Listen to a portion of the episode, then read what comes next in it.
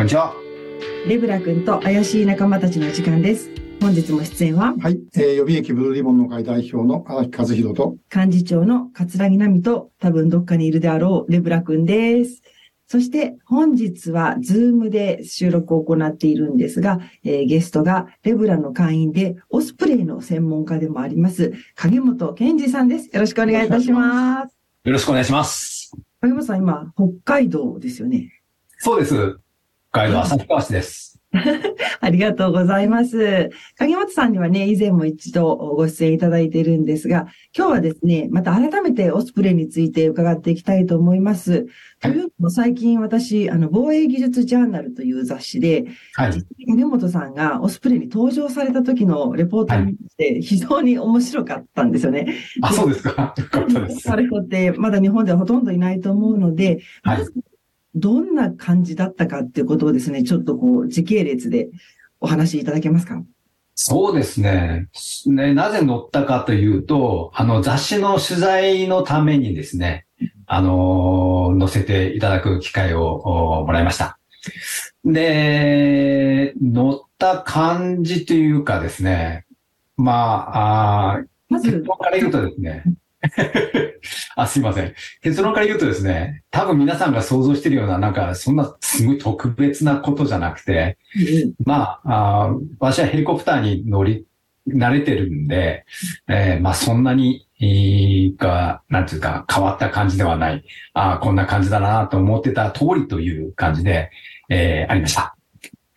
まず、座席、どっから乗り込んで、座席はどういう向きにどういう感じでついてるの場所、場所はどっから？あ、そうですね。そうですね。あの、これ、オスプレイのお絵で、あの、皆さん、えー、ご存知の方もいらっしゃるかとは思うんですが、えーオスプレイはこの後ろの方からですね、えー乗る感じになります。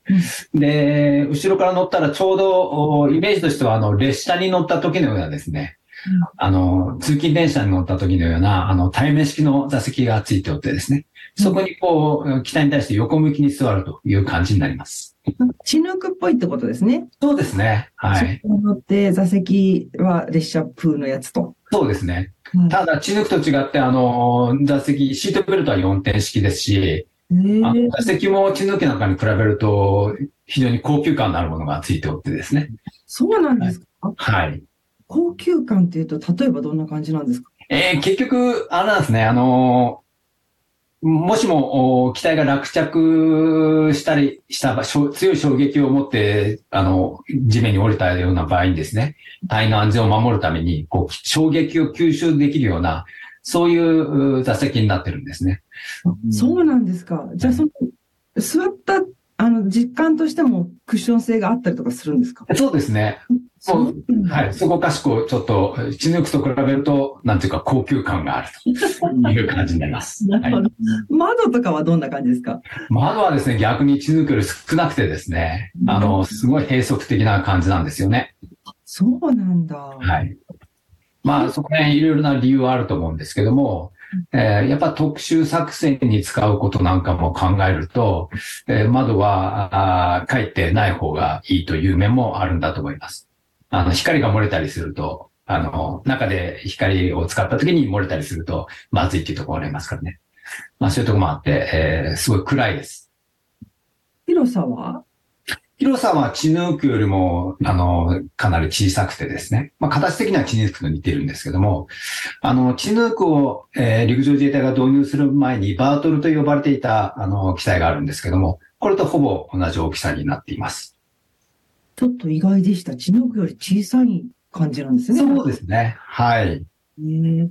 で、え飛び立つときは、ヘリコプター式で飛び立つわけですよね。そうなんですが、ただ私たちが登場した時も滑走路を使って、えー滑走路しながら離陸するという感じでした。なので、どっちかというとヘリコプターよりも、一般の旅客機なんかに近い感じで離陸ということになります。でもその時は、羽はこうなってるんですよね。そうですね。あの、上を向いた感じになりますね。あの、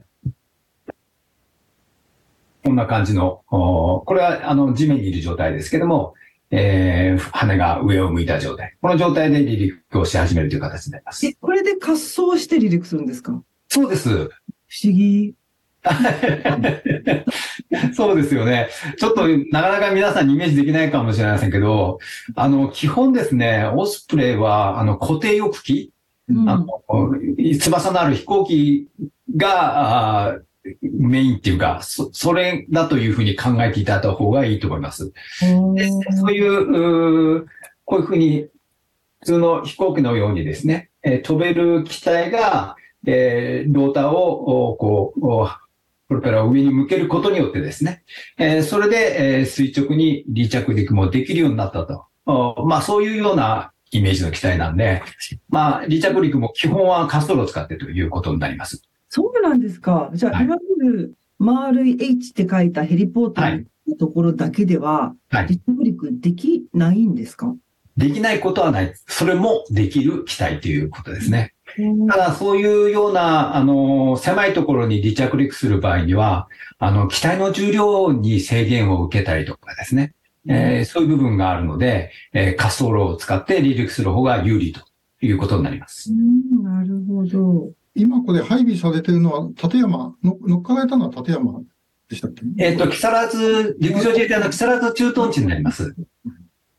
で、飛び立って、こうなってた状態が、はい。モードになるときっていうのは、はい飛び立ってからど、割とすぐ、そうですね。まあ、数分後だったと思います。